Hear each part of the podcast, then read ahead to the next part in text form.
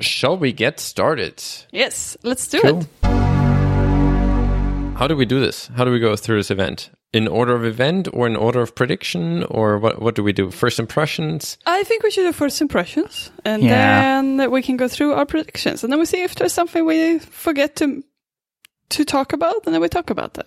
Okay. Yeah? I actually want to start with Zach's one prediction, which is that they would record any scenes outside of Apple Park. Wait, I already breaking the format. We said we talk about first impressions. That is my first impression. I saw that. I was like, this is a good first impression. Yeah. That was the only thing I thought about. It's like, this is unbelievable. This is going to be an entire, like, once...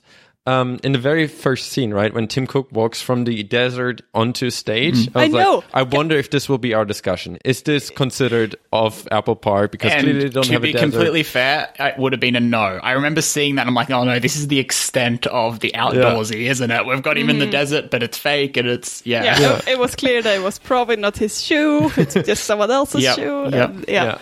But then it was just full on, let's go to every single place we have in California with a different Apple person every single time. So it's like, I was actually until Jeff, I think it was Jeff Williams, was it the watch scene that was done in the really windy cliff or whatever? Until that point, I was pretty unsure actually that this pick would be awarded, because sure, they did some scenes from like the ferry building, but I was like, can you really tell it's the inside of the ferry building? Like, sure, they had the nice drone shot of zooming into it, but really they could have filmed that at Apple Park in front of a green screen. And I thought, we might get into some debate there, but I think the Jeff Williams one was pretty pretty obvious. I would have given it to you at the ferry building. I was even thinking, like, can we stretch this and say that the one in the, like, underground, what is it called? At the ferry terminal. Mm-hmm. I wasn't thinking... Yeah, that's the one I thought it's pretty contentious. I was thinking the same. I was like, obvious. Should I argue that might not be Apple Park? And then I thought, that just seems like I'm a sore loser. So at that point, I already thought I'd give you a point. What other places do we have in California? But like, even the first amphitheater shot, they didn't do a nice transition between the drone and the person. So that could have been faked too. But then eventually they did one that zoomed in like clean all the way. And I'm like, okay, we got this. This is good. You would have gotten those points no matter what. And also, what I found interesting, all the way down to San Diego, so they didn't even just stay in Northern California. So Zach, be honest, had you heard anything? Had you had any? No, of course. It was just, I'm asking. Because it's not that when you picked it, it was so unusual, but it was a little bit like, oh, that's a little bit weird. I mean, it was a wild card, and the fact that it was not just something that happened, but it was clearly like the theme of the entire presentation was people at Apple, not at Apple Park. And so I just couldn't help but wonder, like, what did you hear? Like, honestly, like, did not hear anything. It was the event name, the event name, the invitation, and I just got the sense that they might do this as a bit of like a typical Apple love letter to California. And it wouldn't surprise me if part of that meant they shot in some like beautiful Californian location. I was actually expecting more like the Jeff Williams scene and less like the random inside of a ferry building, but it is what it is. Like, I was thinking, more mountains and national parks and whatnot. But I'm surprised, like, if any event, like, yes, they want to mix it up. They want to make it more and more fancy. They have had some parts where Tim Cook is already outdoors. But I just felt like this would have been a perfect format for a Mac event, because that's when they actually name it by the places you go to. It's like your mobile phones. That's where you go with your mobile phones, right? But I still felt like showing off California would fit a lot with the Mac theme of the names being different places. That would have been fun if they would go to all the like, macOS named places. Would have been a fun Easter egg. But I think I really like this event. What was interesting too is this time it was the first time it was obvious that all those screens are completely fake. And I mean, it makes sense, right? Apple probably didn't want to have, like, I don't know how many feet screens in the middle of places in California where they show the new iPhones. I don't know if you've heard, but Apple's pretty secretive. So it makes sense that they didn't just have humongous screens showing the iPhone 13 Pro.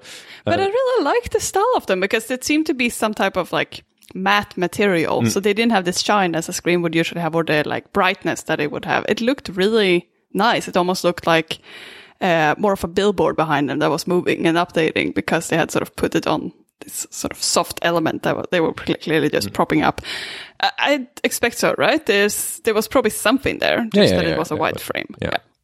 So anyways, that was first impression, and that also awarded Zach 998 points.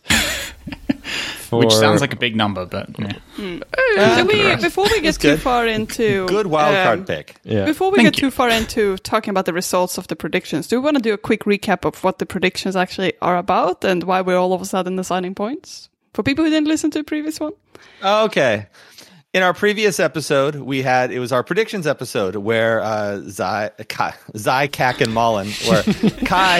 and Malin, we did multiple rounds of predicting things that would happen we announced at the keynote, and so each round they did a prediction. There was a wild card. They had an option to do where they could pick something that wasn't rumored, where they get double the points if the thing they predicted actually happened. They're going to get some points. If it was a wild card, they're going to get double points. We also had some challenges where you could challenge each other's predictions, in which case you're risking getting some points or losing some points. I'm not going to go into all the detail here, but the whole point is we're now recapping the predictions, and we're going to find out who got points for which prediction, and then we'll add up the points at the end and declare a winner. Is that a reasonable summary? Yeah, that's great. And I think it might be Zach. I have a feeling Zach might have won this one spoilers. As well. But what did everyone think about the event in general, apart from the outdoor scenes? I agree. Those were really cool, and it made me want to go to California. It also got a little bit now when people complain, hey, we want to work remote, Apple having an event. Why do you want to work remote? Look how nice I know. California is. Yeah. And looking at that, it's like, why wouldn't you want to be there? But at the same time, I found it a bit funny that it's a bit weird. Like after 2.5 years of people being in isolation, we've seen all those Apple employees being in those super remote places all by themselves. I thought it was a little bit weird. I don't know though, because they were still out in the world. Yeah, but still, I don't know. It felt very, very lonely on those cliffs and in that very empty. Because the San Diego, I don't know, Adam, if you know what it's called, but the San Diego theater thing that they showed. I don't remember what it's called, but. Yeah. I didn't even recognize it as being a San Diego thing by visual sight. I only found out that it was San Diego the same way everyone else did, despite living in San Diego. That's actually one thing that I wish they did. Just tell us where they are. Yeah. Because, I mean, that would have been cool. Maybe all the Californians know, this is at this particular cliff that we all know. And this. But that is so irrelevant to what they're announcing. That seems more like a travel video at that point. Yeah, but it's kind of, I think it's kind of nice. Not everyone can live in California. It's just nice if you show places. Just the screensavers tell you where they are. It's not a travel screensaver on the Apple TV. Mm-hmm. They still tell you where it is because they show the presenter name, don't they? Yeah, like they could have had And it's kind of nice to show look, we're a Californian company in multiple parts of California. I wouldn't have minded seeing that it's in San Diego. Anyways, people figure it out. People are smart. Yeah. Apart from that, any other first impressions? I was intrigued again to get an iPad mini, although I already have an iPad. I don't know. I really like the new form factor of the iPads in general, and the small one was just really cool. I think, kind of going off that point, that now all of Apple's products are at a really good, stable point, and I think that's my key takeaway from this event. There was nothing groundbreaking or terrifically exciting, but now you can recommend a good mini iPad, a good full-sized iPad, a good Mac, a good iPhone. Everything across the board is just pretty solid, and they've been similar for a few years, but that's not necessarily a bad thing. It might mean that the events are a bit less exciting, but everything's good. I don't think I'd struggle to recommend products in any of the categories anymore, which is really nice. Apart from Mac, though. We're still having one event away from having 15-inch laptops to recommend. Sure, but for anyone who, for any normal person, and by normal I mean non-pro, you could quite comfortably recommend an Air or a MacBook Pro with an M1, and that will be a great machine for many years. Obviously, you're not going to suggest that to a dev friend, but also a dev friend probably knows they're not going to ask your advice on that kind of thing. But for any normal person in life, you can just say, buy an iPhone, it's good. Buy a Mac, it's good. Buy an iPad, it's good. You like the mini iPad? Sure, it's great. That's really cool and a good position to be in, so. Yeah, it's I have one general impression that I want to bring up, which this is related to not just this keynote, but kind of all of them. But I only realized it during this particular announcement, is that now with Apple's distinguishing between the regular line and the pro line of things, like now we have iPhones and iPhone Pros, we have iPads and iPad Pros, I find that the announcements that almost separate those as if they're completely separate products and they go into complete detail, I find that exhausting, mainly because I don't know, it's different. Like with the iPad mini, to me, that was fine because that's sort of like the iPad mini is kind of its own thing. It was a new form factor. Having that separate from the, the regular iPad, that's okay. But with the phone, it just feels like they go on and on and on about the iPhone. And I know they're trying to drag it out. And they're trying to make it seem like, you know, they want to make it clear that the iPhone is the great phone and the iPhone Pro is even better. But it's just like, come on, just tell us about the iPhone Pro and then say, and we also have the cheap iPhone that doesn't do the following five things. I understand why they do it. I know they're never going to do what I want them to do, but I find it just makes the whole thing drag on and just makes me almost fall asleep a little bit more because I don't care about the iPhone as two separate models of iPhone, just like I don't care about the two different screen sizes. I care about them as the iPhone. And yeah, I know there's always going to be one that's a little bit better and has extra features and one that's a little cheaper and has less features. But I don't know. I don't think there's any hope of them changing this, but that's my rant. Yeah, I do agree with that completely. And there's only so many years you can see them get up and talk about a new iPhone camera, let alone two new iPhone cameras. And you know, it is a bit more of the same, and especially when they do it in the same event, it's more of the same. But yeah, it is what it is. It's marketing. They've got to go. Here's the good one followed by the better one. I do think that's the right order, but I do agree that there is a lot of. It feels like a lot of recap on the Pro one. It's like the Pro one has all the things the previous one has, and then some would be a lot more fun than here's a Pro one. We've never talked about iPhone before, so let's run through what the Pro one can do. It's like, no, we just did it like 2 minutes ago. Yeah. And I also understand they want to present the non-Pro iPhone as the normal iPhone, that this is great for everyone, and we're not trying to say this is a lesser phone by any means. This is a great phone. Oh yeah, and by the way, we also have the Pro version for people that want to spend more money and care about cameras or whatever.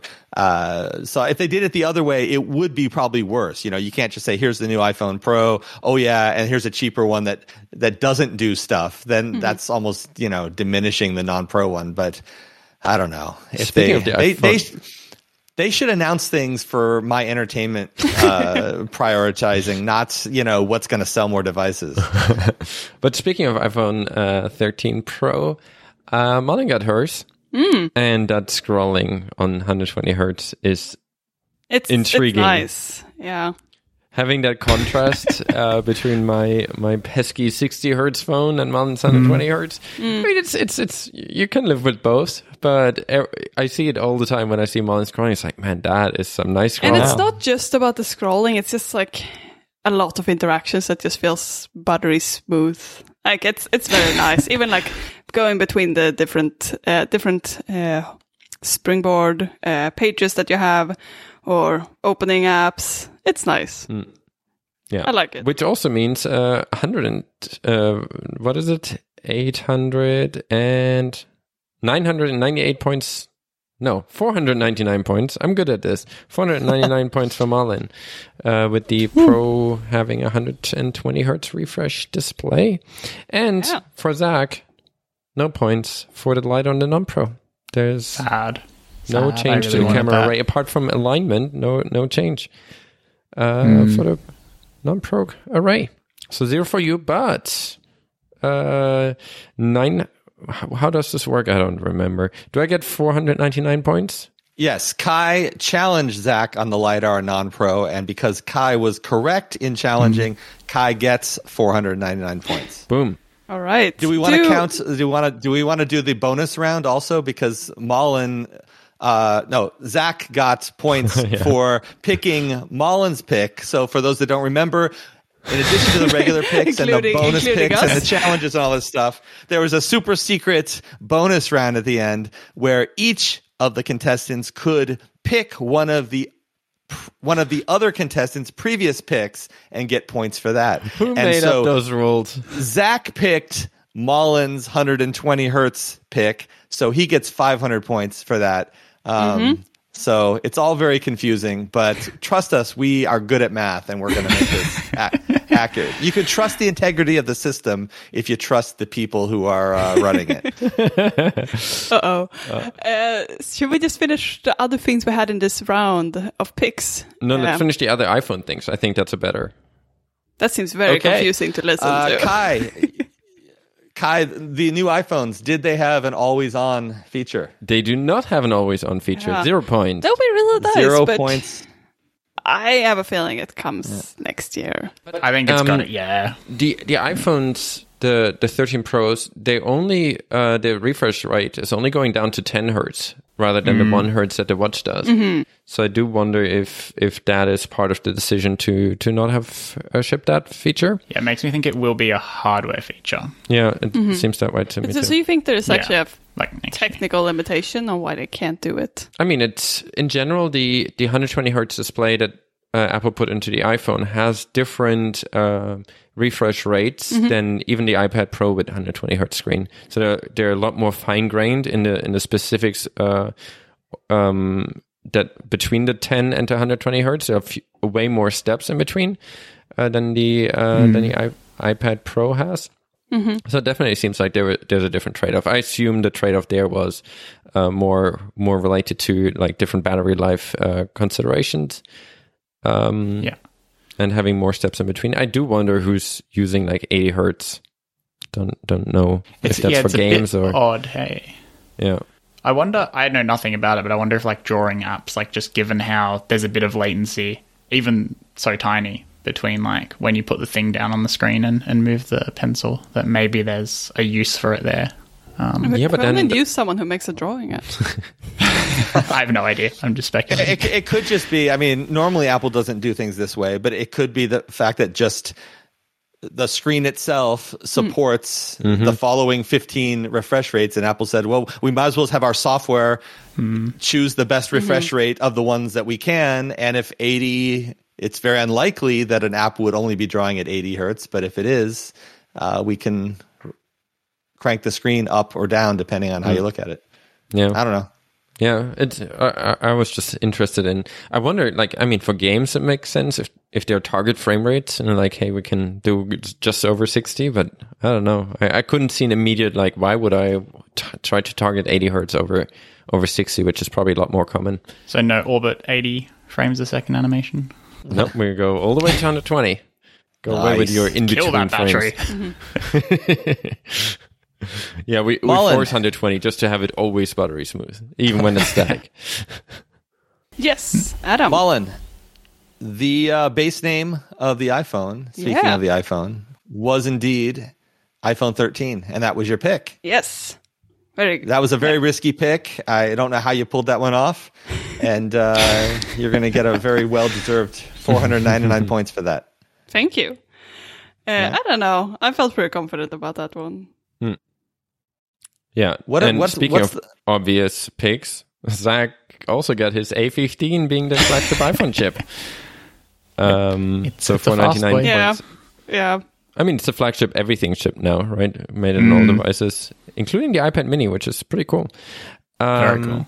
And in my 500-point round, I picked Zach's A15 prediction. So Zach gets 500 points and so forth. Who made up those rules? And I get 500 points. Yep. But in less obvious and less successful picks, Kai, you also had another pick related to an iPhone, which is that there would be another level above the iPhone Pro called the iPhone Super Pro, which would make it so the event would even be longer. I don't think that was the official name that he was expecting. No, Super Pro. That they say, oh, now we've told you about the Pro for another 20 minutes. Let's tell you about something else and go to a whole new location in California for it. That was a wild card pick, that there'd be another level above the Pro. And you got 0 points for that. No Super Pro. In fact, the iPhone 13 Pro and iPhone 13 Pro Max are now essentially identical phones, with the only difference being the screen size and weight and dimensions, but no more camera differences. I'm very happy about that, because that was a thing last year. You couldn't get the best cameras if you would just take on with the smaller Pro. But now you don't have to go with a ginormous phone just because you want a good camera. Although I would have loved to have a... And I already expected there not to be a third camera on the Mini, but I would have loved that. This phone is... Like, overall, I found that it feels better in the hand, even though it is having the, like, sharper edges. It feels more stable in the hand compared to the one with the round. Then, like, I was so often I tried to reach for something and it felt like I was about to drop it. And luckily it didn't. But this one just feels a lot more secure. Is it top-heavy? Surprisingly not, but the whole phone is surprisingly much more heavy. You can really, feel it in your hand. Which phone are you coming from, Malin? Which one did you upgrade from? 11 Pro. Okay, then maybe this is a different thing. I got a 13 Pro also, and I came from the 11 non-Pro. Mm-hmm. And one thing I have noticed, and it could be because on the 11 non-Pro, the back is actually not the matte surface, it's the shiny surface, which is, I think, it's the opposite of the Pro. What I've noticed in just one day of using my 13 Pro is, as I'm just casually holding it in your hand, you know, it's a big phone, so you have to kind of balance it on your hand. It's always slipping down my hand. Like the surface tension friction of my hand is not enough to keep it from sliding on its own. Yeah. And I think it could be because of the weight, and it also could be because the back is actually less sticky, I guess. But have you experienced that, Malin, or is not it similar really. To I know what you mean. Like, if I would just have it laying on my hand, like resting, then that would happen. But I tend to sort of wrap my fingers around both sides, and then I feel sticky on, like, the sides are more sticky. Get into the details of hand sweat, because that's what people want to listen to. I know. If you have sweaty, if your hands tend to be more moist, then the rough, like the kind of, what do you call that? Frosted glass type would be less slippery, because, really smooth glass is more slippery if you have moist hands. And then the kind of textured one would actually make it more tactile. Well, if you have very dry hands, then the rough surface actually makes it slide more, while the glass one would have more kind of stick to your hand. So it depends. All we're talking about is how sweaty your hands are. If you ask me off the top of my head, are my hands sweaty? I would say they're probably on the sweatier side of things. So that makes the slipping. The thing that's weird about the slipping, just to be clear, it's not like you hold it there and just immediately start sliding down. You feel like, I have a grip, and it's just moving like a tenth of a millimeter a second, just very, very, very slowly. And it's just enough to be annoying, where you're constantly having to readjust. Even if I put my pinky below it to kind of keep it, I notice that after like 5 minutes, my pinky is now like pulled way down. So I don't know. Maybe I need to get even sweatier hands. We'll see. Or a case, heaven forbid. I mean, my hands are typically pretty dry. Any drastic measures here? I know. Yeah, my hands are typically I'd rather surgically modify my hands than a case on my phone. But I also haven't used it that much. I've been... I haven't actually sitting down for more than probably 15 minutes and actually looked at my phone. So I will report back. But it is me trying Malin's phone, coming from like having a 12 mini and holding Malin's phone. I first thought Apple sent her the 13 Pro Max by accident. It is such a humongous phone. How is that the default? I know. I couldn't believe how, because I've not used any of the kind of standard size in air quotes phones in a while. Holding that thing, it's big phone. No, I agree. I mean, we can have this discussion every podcast episode. It would be nice if the default was a lot smaller of a phone, but I think this is just what we're gonna have to. I think this will just be the standard for a long time. It's smaller than my iPhone 11 was. The iPhone 11 was the one where they had gone up a little bit in size on the non-Pro phone. So to me, this feels like a heavier but slimmer. But is that still thicker than your 11? I think it is not. Speaking of thickness and thinness, Adam predicted that the iPhone will be thinner and then immediately regretted the pick, and rightfully so, because this time it yielded 0 points. Yes. My official pick was wrong, but the pick in my heart, which was just what I meant to say, was correct. So I will take a spiritual victory, but I will accept that by the letter of the law, I get 0 points. I understand that you can only judge me based on what I actually said out loud and not... we can't read minds. Yeah. Not so yet. That's fair. All right. I think that concludes our iPhone and iPad. I mean, none of us picked iPad, so, well... Yeah, why did none of us... pick anything? I always think iPad and Mac event makes more sense together. Because no one thought that. No, there were rumors about the mini. Okay, Malin, then you're the one that should have picked it. Yeah. But do any of us care about the iPad enough to have picked it? Is anyone, either of you, getting an iPad mini? Nope. No. Adam? No? I do like it a lot, though. I'm happy it exists, but I don't. Why would I want such a small iPad? Because I'm not a doctor with a big lab coat pocket where I can. It does really feel like it's meant for that use case, right? Mm. Yeah. No, it's very nice, and I'm not saying there's not a good use case. Just for me, I like my whatever size that is. Yeah, regular size. We'll call it. I think it's really cool. It feels a bit like a. Like how you would bring like a small notebook with you. You would have that and have your pen. It's nice. Yeah, especially with that case. Yes, I do like it. If I would use iPads more, I would probably like that form factor. It feels a bit like a fancy notebook. And that's the case really adds to that. So I like it, but I decided after the event, okay, I should actually use the... 5-year-old iPad that I have at home before to see if it's something I'm actually gonna continue using. I started having it more as like a monitor because we added extra large widgets for Orbit as well. So I actually have it on my desk quite frequently now, and I do use it, but probably not enough to warrant buying. That reminds me, that was my favorite part of the iPad segment. Orbit was on the Orbit app icon was on stage right behind Tim Cook during the iPad segment. Mentioned as one of the many specifically nicely designed apps for the iPad. I mean, not mentioned in word, but mentioned in icon.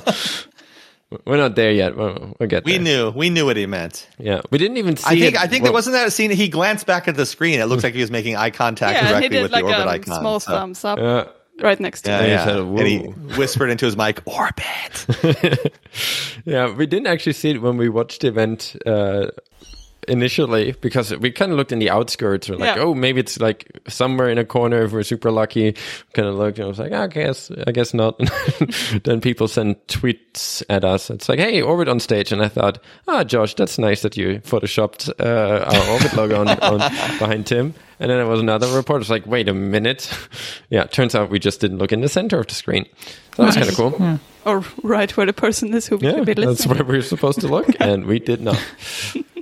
No, it was super exciting. I know it's like it's nothing that really leads to more downloads directly or to people knowing what the app is about, but it's just really cool to see like an icon that you designed right there on the stage, and that Apple specifically picked this one to be portrayed there. I don't know. Not Tim Cook directly, but someone in Apple gave it high enough priority. It's like we're going to put it on the stage just behind him. That is pretty cool. Yeah. It just feels like. Somewhat an achievement. I don't know. It feels really cool. Yeah, I mean, you just need Tim to start tracking his time.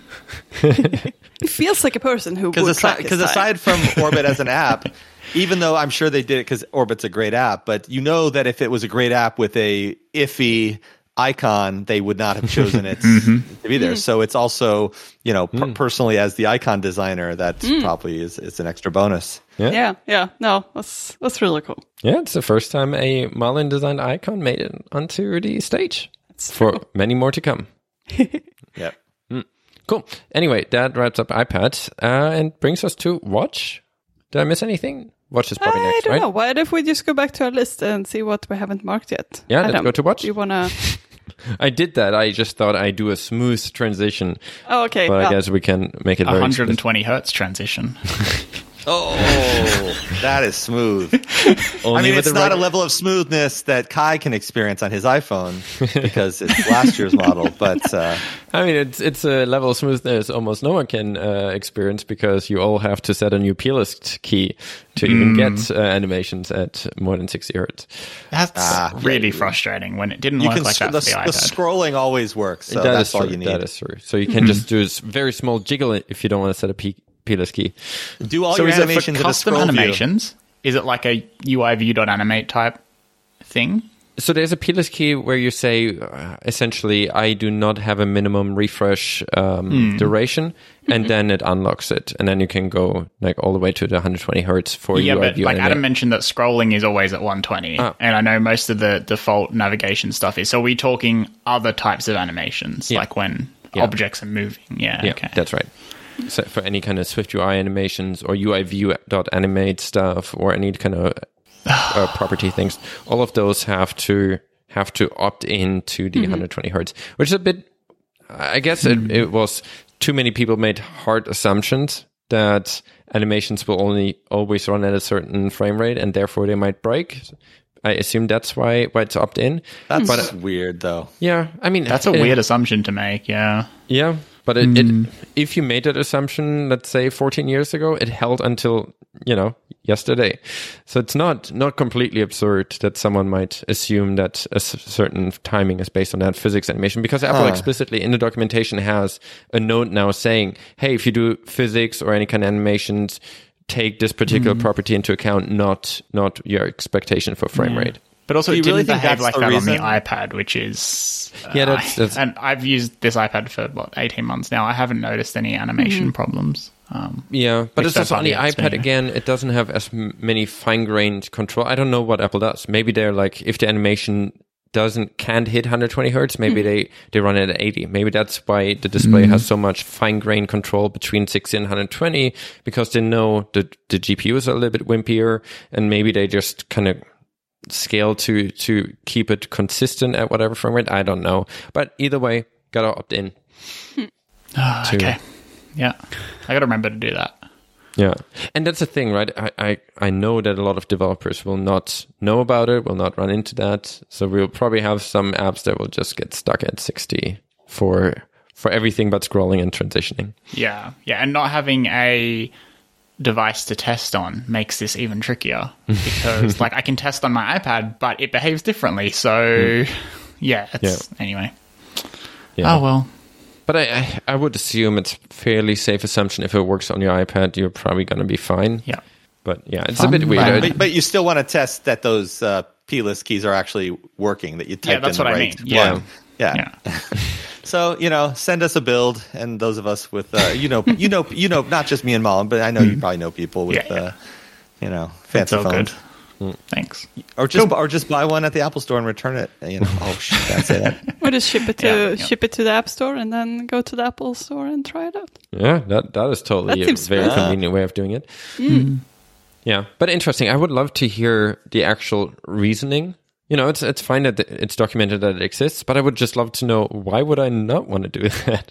Yeah. Right? If you read that document, there was one part where I just read it a couple hours ago, so I skimmed it real fast. But there was one part where they provided some guidance on what types of animations you should or should not do that in. It was things like, if you have like a full screen transition, yes, you should do 120 hertz because it'll make the whole thing smooth. But like, if you just have like a little button that just you're changing the alpha or you're just jiggling it slightly, don't bother. You should just save battery. So just the fact that they're giving that kind of guidance, that they're not just saying, you should just turn this on and get 120 hertz for absolutely everything indiscriminately, it kind of implies that maybe it is battery related, but that still seems weird. I mean, it's, I don't know. Yeah.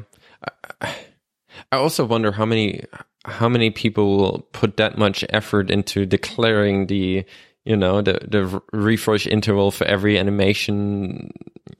I think it needs to be...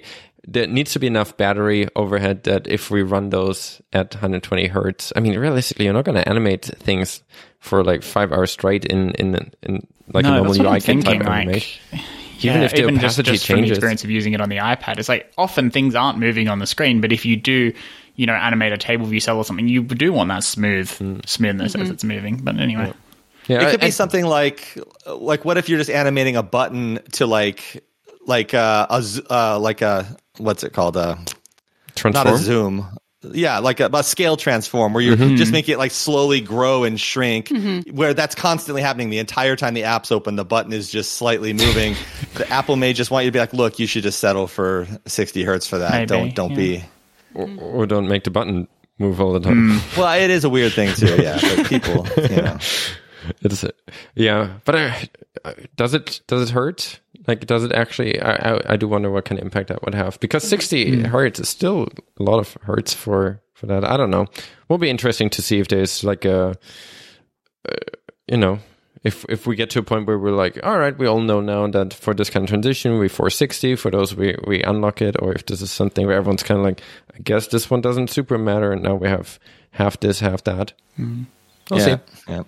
Anyway, watch. There was a new Apple Watch. Yeah. And I think it's somewhere. We don't really know where it is. There was an announced. They showed on screen. And that was probably the most shocking part of the event, because the rumors were all wrong. Very surprising. And I mean, I haven't looked into it much, but I sort of feel like it might have been that it's next year's model that were leaked, or it's just... someone completely made up this concept design, and therefore everyone just liked it and stuck with it. What does everyone think? I mean, so I can tell you next year. I mean, we talked about this a bit before recording, right after the event, that the rumor design might not have been ideal for a watch in the first place, because it did feel a bit like a shrunken Apple device, like a shrunken iPad or iPhone, and I see why that would be a rumor, because that's the design language that many of the other devices are going with.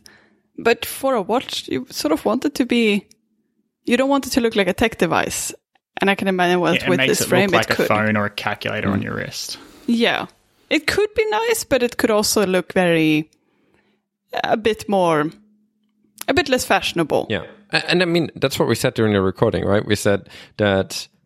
on the renders, it looks like, I don't know. But usually when Apple then releases it and you actually see it in person, you're like, oh yeah, that is actually pretty nice. And that's kind of was my expectation. But, I mean, not having that. My favorite part about that was that the rumors were wrong. And it's kind of nice, because I took that for granted. I was like, all right, this is what the rumors say. Yeah. This is what the event will look like. And we all... kind of mostly needed to talk about which order, right? It sometimes feels like that when all the leaks are out, it's just about, hey, which order could you announce those in? And that's the thing. You see so many leaks nowadays, and they do often happen to be what is actually being released, and that is a bit unfortunate. It is exciting when you don't know what's going to be released, and I can imagine, especially for people working at Apple, it's not fun when your product is released. It's leaked before it's released. But yeah, this was just, I don't know, very... very random compared to what we got. So what do you guys think about what was actually announced? What we actually end up getting? Is anyone intrigued to get a new watch? Or is this too little of a bump? No, I definitely am. I skipped last year. This watch has had a whole bunch of weird flakiness. Right, the ECG didn't work. And the display flickers in sunlight. It's not the minor thing, the most glorious Apple purchase I've ever made. So I'm due for an upgrade. I'll do a trade-in, and Apple can. I mean, I already send it into Apple, and they're like, no, it's perfectly fine. Totally flickers as expected. So I hope they just take it in as a trade-in, and then it's their problem. So I skipped last year. It's kind of a nice bump from that. I do like the bezels shrinking more and more, the display taking more and more of the front of the watch face.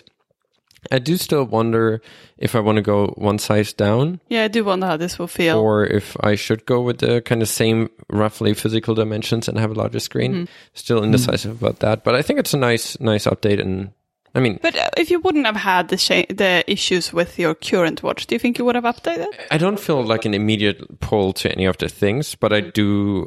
It's a nice incremental update. I think in general, Apple Watch doesn't go through that crazy iterations usually from year to year anyways. If you're waiting a few years, then it's a noticeable difference, but they often have pretty minor year to year bumps. And that's why I was pretty excited when I saw the leaked design, because even if I was not sure how techy it would look or how nice it would look on the wrist, it was still exciting to see, like, okay, there is a new design. It might look great in person. But now, I don't know. I do feel like it's less of a reason to upgrade this year, especially since there aren't any new sensors, which is one of Kai's predictions, that there will be new sensors on the watch. And one of Malin's challenge. So. That's crazy, because I could not imagine how they could release a new watch with not at least some inconsequential stupid sensor. Like I don't even know what it would be, but I am shocked. So that's what. So I thought it was. I thought it was a great pick, and I thought Malin was crazy for challenging it, but I was wrong, obviously. So good challenge, Malin. Thank you.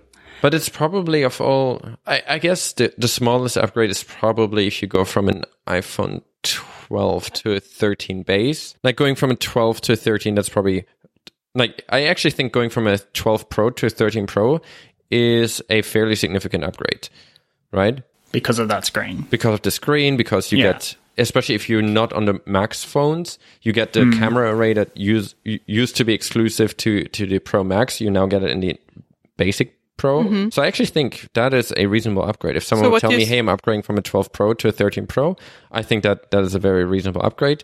The watch is probably then kind of in between, and then the 13 from 12 to 13 is probably the smallest one.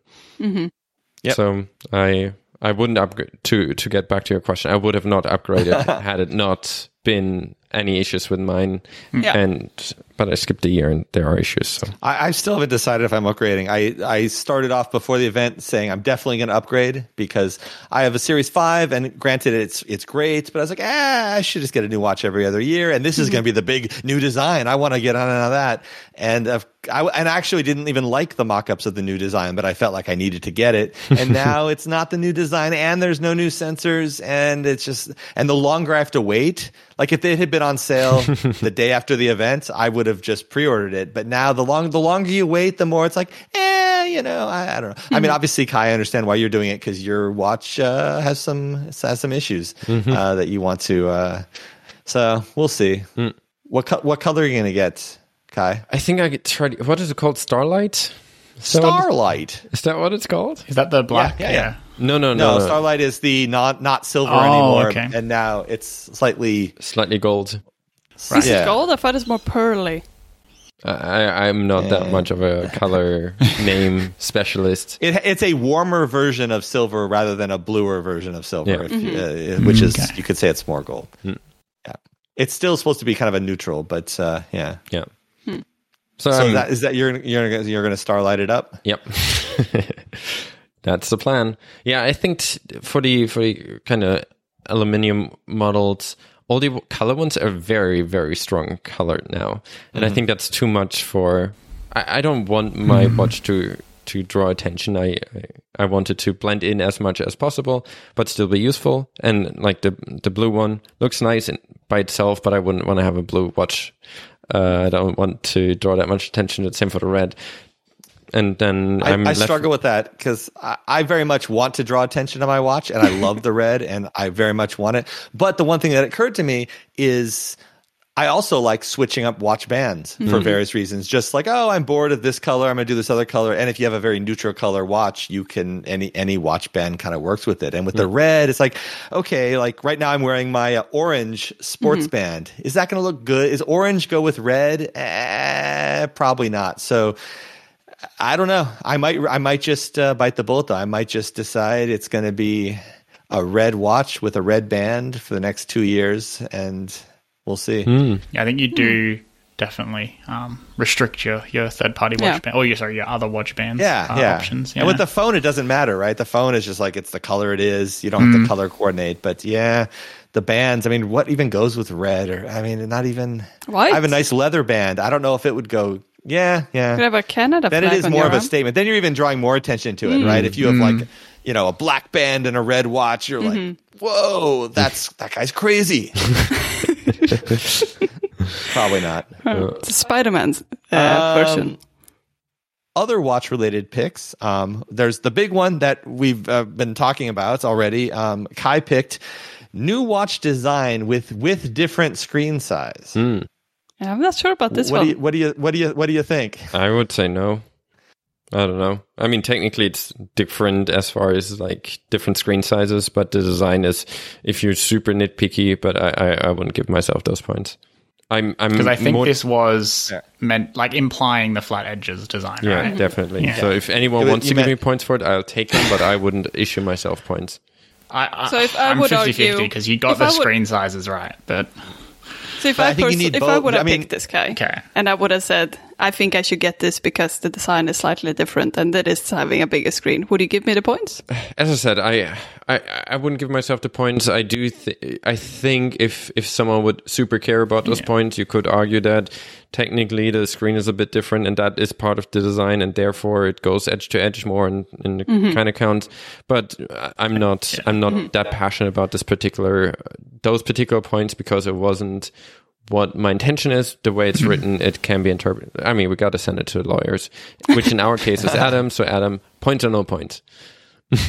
My gut, before you said anything, that's the reason I asked you. My gut said no points because I think what you meant was roughly that rumored design that we all saw with the flat edges, even though you weren't specifying that, but that's the level that we meant. You know, I think wasn't the Series 6 even like slightly thicker than the Series 5? So it's like, is that a new design? We'd all say, no, that's not a new design. It's the exact same design. So it's tough though, because it is the case size is different and the screen size is different. But in terms of design language, I mean, if you looked at it, it's the look test, right? If you just casually looked at it without the screen being on, you'd say like, what series could you tell was the Series 7? And the answer would probably be no. Yeah. If you just looked at it. So we're going to say 0 points for that. Cool. I'll take it. Which unfortunately means, and maybe this is why Malin was not completely unbiased in her argument that maybe Kai should get points, because she picked Kai's pick in the bonus round. And unfortunately, she's not going to remember that. Oh, sure you didn't. Subconsciously, you knew. So you're not getting your bonus points, Malin. It's totally fine. I think the last watch-related pick was Malin. You picked for one of your regular picks that there would be a new material the watch would be made of, not just the aluminum, stainless steel, titanium options. I sort of forgot about the titanium at that point, so this was a bad pick. Bad for you, but good for Zach, who used his challenge to challenge this rightfully, and so Zach gets 499 points for a successful challenge. Mm-hmm. Congratulations! Good job. Thanks. And that leaves us only with two of those squares not being accounted for in the Kai, Malin, Zach portion of this prediction, which is AirPods non-Pro with new design, which Zach picked and did not get. So that's which was heavily rumored. It was a very good pick, I think. It wasn't just like this, oh, people are talking about it. It was, there were rumors that said specifically, like, this is already done. It already exists. They've already manufactured it. They're just waiting to when to release it. And of course, it's going to be with the iPhone event because AirPods and iPhone. Yeah, you've got to assume it's coming. So, I feel like this was one of the best picks. Yeah. Do you think there are no new iPhones or AirPods? AirPods. Look, they've probably got A15 chips and there's a shortage. No, I'm kidding. No, I don't know. I do wonder though, if is this a supply chain issue? Is this because as far as you know, releasing the product, it made a lot of sense to release those alongside the iPhone. Yeah, it also might just be like we want to mostly focus on those things, and there are supply chain shortages, so focus on the things that must go, and then we can either do the AirPods before Christmas sometime with a press release, so people can gift them to each other, or we just punt it till next year. Who cares? Yeah. Right, the current AirPods are fine. The AirPods Pro are fine too. If more people go get the Pros, that's more money, right? There's not a lot to lose to delay that particular product. Yeah, the AirPods could, you're right, could be announced with a press release or even we sent them out under NDA to a few people in the press, and all of a sudden it's just announced, here's the new AirPods and here's some reviews, and go buy them for people for Christmas. Yeah. I personally prefer the design of the current non-Pro. I never found them to be comfortable when they have that in-ear feel as the Pro ones have.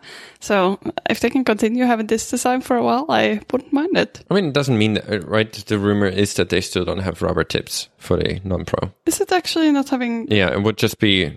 It would just be the stem. I think it's that the shape of the stem and the way it connects to the thing is more similar to the Pro. But that's it. That the thing that maybe makes the Pro is the rubber tips that lets you have the noise cancellation and those features around that. Maybe that's the rumors. I don't know. We're obviously very wrong about this. We'll see. Speaking of wrong at some point. Things. The final wrong pick, which Malin used for her wild card, was that we get a sneak preview of Apple's AR/VR glasses. And I like this so much, I gave you respect points for it, although you don't get the respect points because you didn't get it right. So it's my way of giving... You get points if you get it right. I think you always get respect points, right? No, because it's a percentage of the points, right? Okay. So it's... Yeah, just like you get booed. You only lose the points if you get the pick, You got 25% of zero extra points. So. Congratulations. Yeah. So I get... It's more of a Adam's favorite type of prize that I get here. Yep. I feel... Well, that is, one of my strategies could be to only give respect to things that I don't think will actually come true. So that way I can still show favoritism without actually giving any advantage. But also, as far as your game plan goes, you should, considering that you're in it now, you should try to not issue extra points to increase your chances of winning. Well, now I don't know where my loyalties lie. But that brings us to your round, speaking of Adam participating and winning. So, yes. For your first pick, you said that you believe Malin's pick of the Pro 120 Hz refresh rate would be correct, and you got that. For the second round, you predicted that Zach would be right about the A15 being the flagship iPhone chip, and you got that right. For the next one, you predicted that a wildcard, which we forced you into in a round that you didn't, in hindsight, wanted to pick as your wildcard round. Nevertheless, you picked the thinner iPhone and didn't get any points. And for the last round, you picked Zach's pick of that Apple employees will be in danger, and you, in fact, got that as well. Okay, if you clarify this. And to make clear, that round... that was the only right pick. So that was even, that was, I give myself extra respect for that. And it was not about Apple employees being in danger. It was about them being outside of their campus, which I guess is outside of their comfort zone. I would say that Cliff, that they put Jeff on was pretty dangerous. I don't know. They probably had some type of security around. They wouldn't want to lose Jeff. I think I bet you they had to purchase special insurance for the... I would, even if the pick would have been in danger, I think considering that they probably had to up the insurance would qualify it as a valid pick, even if the specific wording would have been in danger. Yes. So either way, points for Adam. And that... Does Adam get double the points? Because he has his own wildcard. Okay. That seems a bit... Yeah, okay. Oh, I know it's not fair, but that's how we do things. Cool. Just accepted it. Which brings us to the awkward doing math while trying to figure out who won what portion of this segment. I'm getting weird numbers, but I think I'm missing something. I'm also getting weird numbers. I'm all the rules. I'm a bit confused. Oh, I forgot to add the column on the right. Adam's column. That would explain a lot. 2 hours later. We have all the point totals, and we have some winners, and we have some sad non-winners. With the least amount of points, in fourth place, Kai got 999 points, just shy of 1,000, which given a game where there's five rounds and you're getting close to 500 points for each round is kind of, I won't say sad, but it's a little shameful. It was the iPhone event, so I wanted to land at the $9.99 that the iPhone cost. I think this is all. making a lot of sense. Okay, that's a weird game to play, but sure. Yep. I had the next highest number of points. Ooh, with the next lowest. The next lowest, yes, with 1,497 points, which was respectable, but Malin managed to get 2 points more than me with $14.99, which does go to show you every point counts. You know, I'm giving out, we're all giving out our little picks to people, and you know, it could decide the game. But in this case, Zach just completely dominated, and he got 2,499 points, which is basically on average about 500 points per round, which means he, I mean, obviously some of it was for challenges and stuff, but, you know, very close to a sweep in the game. So congratulations, Zach. Congratulations. Was not even close. I feel like I said this so many times now. Congratulations, Zach. To be honest, just the Apple people being outside of Apple Park was such a good pick. That alone, it was the only wild card that got a point. Yeah. I mean, without that, it would have been. And the thing is that it wasn't a like easy wild card either. I would like. I think both Kai and I were very ambitious in our wild card pick. Yeah. iPhone Super Pro and sneak peek of AR glasses. That none of this would happen. But yours was not like an obvious one. No, it's the perfect kind of pick that's only obvious in hindsight when you're like, oh yeah, it's called California streaming. But at the time, it was a bit, you know. So I think this is my favorite pick yet, because in hindsight, it's super obvious. At the time, we were like, oh, I guess, but it's a bit of a stretch. But I like this a lot. Yeah. So that's potentially my favorite pick yet of all the ones we've done. Yeah. Cool. Your price, as always, is nothing. Absolutely. We had very lofty plans at some point to send each other cups and stuff, but we did not ever do that. We had like 100 of them. We couldn't get that many cups. If you do enough of these, it all just evens out, and then, you know, it's fine. Yeah. We might... If you need like a housewarming present, maybe we can send you a cup. We all have jobs. We can buy our own cups. Yeah, that's a good point. Although a mug or something that says, you know, iPhone 2021, you know, prediction events winner, that could be you can't just get that. That's what we wanted to do. Local, and I think store. Zach and I looked, and the one we found, we had to order a few of them, but we can find something where we just you have a minimum on them. Yeah, like T-shirts, you can just pay an obscene amount of money and get one. But the mugs are a bit different. They're like, order for your office, get your company logo on it. It's, you know, not like happy birthday. I'm sure we find something. Sure, but it's not easy. I've seen the mugs that come with special markers you can use to write on them yourself. So you could just hand draw. Just envisioning a cupboard full of hand drawn mugs would be terrifying, especially if I was hand drawing it. I'll find a small child to write, you know, your mug. Do you think there's enough podcasts and such that do these kind of prediction episodes that there is a market for me to start a business just selling prediction episode winner paraphernalia like King's Crowns and mugs and T-shirts and there are like companies that you can buy trophies from. Too generic, you know. We should do the podcast awards where we take what's the person on the trophy going to be doing? You know, you need something where it's clear they're winning at predictions, like they're like holding their head, you know, in a certain like they're. Yeah. See, that's good. And that's why we're not doing any of this. That's why we're just playing a minute and moving on. It's way more fun to talk about than to actually do. Yeah, because all of a sudden you have to actually put work in and talk to people and try to tell them what kind of weird mug you want or trophy you want. Worth it. I don't know. I think Adam, he should pick this up. You can make a whole business around it. Give Adam some more. He was like, hey, if you need someone to judge your events, I'd be willing to do that. And all of a sudden he's in charge of trophy. Trophy company. Maybe that's how it works. You know, that's a package deal. Like you get, the only way you get the trophy, like you you. I'm a full service podcast prediction episode adjudicator. It's I'll help you write up the rules. I'll help you explain it. I'll host the thing. I'll do the judging, and I'll also provide the awards. Mm.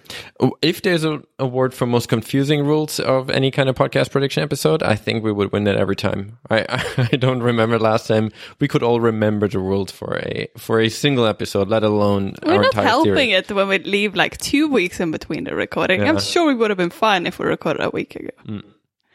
Anyways, how do you like your phone, Adam? Oh, I love it. It's cool. It is a different size, shape, weight. The size is very close, but I'm very happy with it. I love the color. I got, I forgot what the name of this blue is. Sierra Blue, yes. I like it. This is the first year that my wife and I bought identical size, color, and even amount of storage phones. And we're both going caseless, so it's going to be very interesting trying to figure out how to not... I mean, obviously you can look at the lock screen, but that's new. But, you know. Would you say the 120 hertz screen, would you notice it as a... increase in enjoyment of using the phone if it wouldn't have been announced? If we would have just used it, would you have been like, man, this is a lot nicer somehow? Or is this because I've seen on Twitter some people saying, hey, I have the phone, I don't even notice the difference. Would you be someone?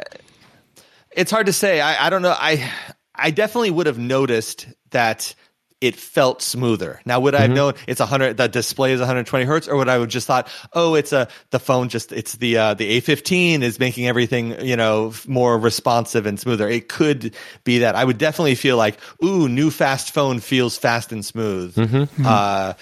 But absolutely, you can tell. Like just the scrolling it's very. I notice it more than I do on my iPad Pro. My iPad Pro, I notice it when I pay attention, but I think on the phone, I notice it immediately. Mm. You're scrolling a lot more on the phone, not smaller screen, so everything is scrolled. Also, the way it scrolls makes it, and it could be an actual physical difference, because keep in mind, I'm going from my 11, which had the LCD panel, and now I'm going back to the OLED, but...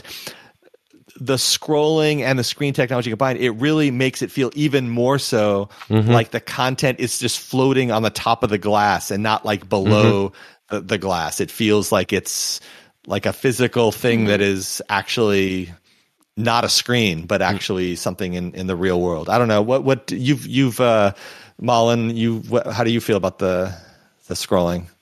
Yeah, I think I mentioned it a bit in the beginning. I definitely noticed the difference. I found it to be very... It's just more pleasant. I'm sorry, Kai. No, I agree. It's more pleasant. But I don't know. It just feels so like a smooth experience. It feels sleek and it fits with the phone. Yeah. It just... I don't know. It's an interesting feature, right? Because it doesn't allow you to do anything new. It's just... what it did before, just nicer. It feels nicer. It's like Retina. I mean, Retina was a bigger, obvious jump, but it's kind of the same thing in the sense of Retina is like, hey, same software works just the same, but now everything looks way more amazing. And it's probably also with screen technology, it's interesting, right? We're always kind of improving, and at some point, like with Retina, we arrived at a resolution where change is no longer necessary. Yeah. For most people, but they can no longer see pictures. But it's now what we expect, right? No, but my point is, we're always improving. We're improving and improving, and at some point, we just hit the mark where it's like, all right, now it's so close to no longer be perceivable. If we would improve it, that's probably where technology will stay. And I feel like that's kind of where we get with the 120 hertz screen. Mm-hmm. I don't think the iPhone 17 will have a 240 hertz screen. I think I wouldn't be surprised if the ProMotion 120 hertz is kind of where phone screens will stay now. And it's interesting how display technology kind of works. And then now I feel like there's not a lot left on the iPhone to improve screen technology. I feel like we're in an extremely, extremely high quality display that's nice in every single way, apart from OLED smearing. How about you, Zach? You also got a new phone. I did, but there's not a lot to say about it. It's the same phone with slightly better cameras. Like I'm happy I got it, and it means I can use the old one as a test device, and it means I have the most recent mini phone. I think really the biggest difference is the battery's better. Mm-hmm. Have you noticed noticeably the difference? Better. Yeah. Yeah, it doesn't seem to drain as fast. And I thought part of it might be because, having a 1-year-old battery, I think I only lost 7% battery capacity on the old phone. So I think that the main difference there is the actual increased capacity. It is subtly heavier and subtly thicker. I do notice that going between the phones. It's very obvious, but I don't really have a lot to say about it, good or bad. It's a phone. It works well. I'm happy I got it, but yeah, it's nothing fancy and new. Which color did you end up going with? The black. I really wanted the green again, but that wasn't a thing. So, I really like the sort of flagship color, the pink color. I thought that was pretty cool. Yeah. And pretty interesting. I like that they went with something that was... Like, they didn't have that many colors this year. So I think pink is an interesting choice to go with out of all of them. But I think it looks really cool. Back to... Yeah, I think they all do look pretty good. To this place. Would you rather give up the 120 hertz or the camera improvement if you would only pick one? Because that might be a better way of judging the importance of the improvement for you two who have 120 hertz displays now. Mm. Would I, since I came from an 11, would my camera improvement have to go back to the 11 level, or would it be, could I settle for the 12 level? No, let's say the 12. For me personally, I would probably take the 120 hertz. Okay. And not because it's so great and the camera is so unimportant. I just, like, one of the reasons I got an 11 instead of an 11 Pro 2 years ago was because I feel like, camera, like, it looks good, but I don't zoom. That's nice. I'll take it, but I don't need it. Mm-hmm. And the camera improvements are great, but I took some pictures and I didn't immediately say, oh my God, this looks so much better than my 11. I didn't try fully, do side-by-side tests, but, it's probably nothing that I would, immediately notice, but the 120 hertz I notice every time I touch it. You, Malin? I mean, I haven't used the camera that much yet. I was really hoping to go out and get take some photos, especially some macro photos today, but I didn't have time to do that. I'm super excited to do that probably tomorrow. And I can imagine the camera is what I would choose if I would have to choose either of those, because for me, I do take a lot of photos out in the nature, and I do like to have that very close-up shot. And if that can be improved and I have it right on my phone, that is something I really enjoy. I love being able to just take cool photos while I'm out on a walk without bringing a fancy camera for it, and just have it there on my phone. So, and that was the reason why I didn't go with a mini last year, and I decided not to upgrade at all, and why I wouldn't have gone with a mini this time, because I really do care about that particular, the close-up camera. One interesting downside we might have come across already of it being a 3x camera now is that when it folds back to the 1x camera in dark, in darker environments, it seems to do a 3x digital zoom, which is a lot worse than the 2x that they did in the 11 Pro when they had to fall back to the base camera. So that is interesting, because the 3x camera does let in a lot less light. So it seems to be more eager of dropping to the 1x lens and then digitally zooming, which I don't know if that was just a particular environment that we took a picture in, but it wasn't that dark. It was actually... Yeah, it was afternoon here. Afternoon, under a cover, so not just open sky, but it seemed to have done some kind of digital zoom. It looks surprisingly okay for if it is actually... So you're taking a low light picture with what you wanted to have the 3x, you wanted to have the zoom. Not lens. Low light, but not lower. Yeah, still outdoors, still in the afternoon, so it wasn't not post-sunset. That's weird. That's not low light. Yeah, that's... Yeah. Under a tarp. So it was definitely not in bright sun, but we were surprised that it seemed to default to the 1x with a digital zoom. I don't know if there was the particular light conditions where the phone decided. We've also not had a chance of just going into bright light and comparing the pictures properly, but that was just an initial impression. We're like, oh, this looks a bit blurry, and then we took a 1x photo and zoomed in manually, and it looks fairly similar. Yeah. So I think the phone defaulted to digital zoom. Yeah. And what do you think about the fact that this is related, but three times zoom is great if you want three times zoom, but if you just want two times zoom, then it is actually using the regular wide 1x lens and digital zooming again. And I'm not used to having the zoom lens, so I don't know what kind of the normal amount of zoom you want. Maybe it's always like, no, I'd always take 3x over 2x. I wish I don't know, but no, I think I will miss that, because often when I do take portraits like of actual people, I do like using the 2x on the old phone. So, but the 3x is hard. Like, I don't think we could barely use it in our apartment. Like, we couldn't stand. Our apartment is not that big, so I couldn't even take a photo of like Kai in front of a wall. It would be very close up. So I agree. I think I might be missing that, and like having to default into a digital zoom is not great for that. I mean, depending on the specifics, I think we have to play with it more. But if it is actually a lens that you would mostly be able to use outdoors during daylight, then it's probably not a big problem, right? No. You might take like the picture of like a boat on the water somewhere, or you're just doing it when you actually want to digitally zoom in, or for portrait. I actually do like the pictures that come out of it better than the previous ones, and usually you're not that space constrained outdoors. Exactly, yeah. So I think it might be some trade-offs in terms of like taking indoor photos with it, but there might be like it might be much better when taking outdoor photos, and might be worth that. So I'll have to try it out. Are you advocating for a 4-lens camera in the next year's model, where you get 1x, 2x, and 3x? So I want it to be a mechanically focus where it actually comes out. A variable zoom where it's a telescope. Since the cameras already look like they're telescoping out, we won't even notice. You already got the telescope, might as well make it move in and out. Smart. No, but I think the 3x looks good. It makes it a harder trade-off when it falls back to the 1x. That is my only concern. If it wouldn't do that, I would totally say that the 1x, 3x is a pretty good trade-off, because it's often that you want to be a little bit closer to like the subject that you're trying to take a picture of, and now being a little bit closer to that does help a lot. And for portraits, usually you're not taking portraits in that kind of space constraint that you can't just take an extra step away, right? It's not like you have to take a picture from the other side of the road. It's just you take one extra step back to have the same kind of framing as you had before. But therefore, you have a little bit more blur in the background, so you still get nicer pictures as a result. So I do think the trade-off is right there. The only problem is the light condition. But that might have been just that. We'll report back once we've played around with it more.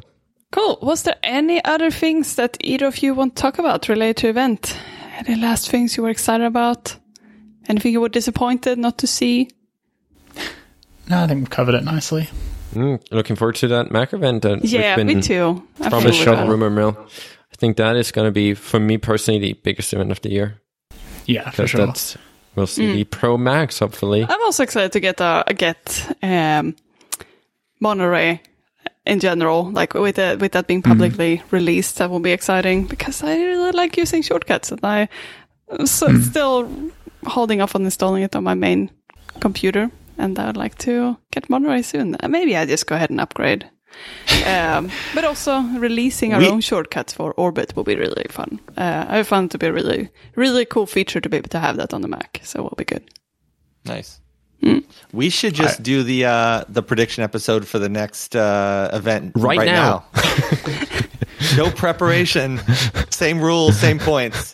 What was the rules again?